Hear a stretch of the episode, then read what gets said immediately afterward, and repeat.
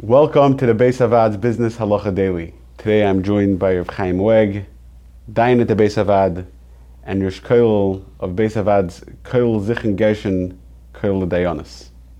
Ruven runs a very successful babysitting uh, company, and um, he's opened a few locations in the town that he lives in.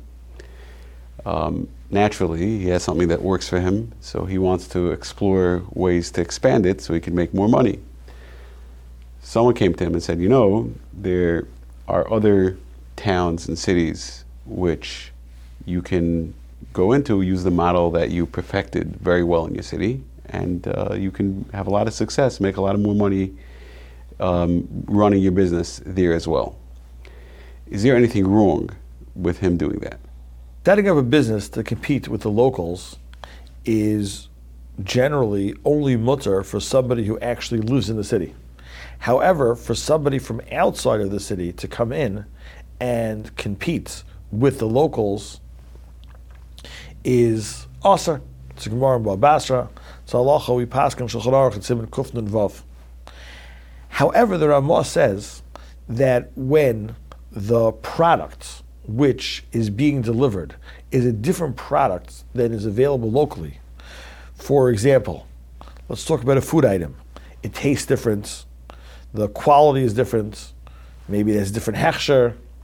Maybe people recognize a certain manufacturer.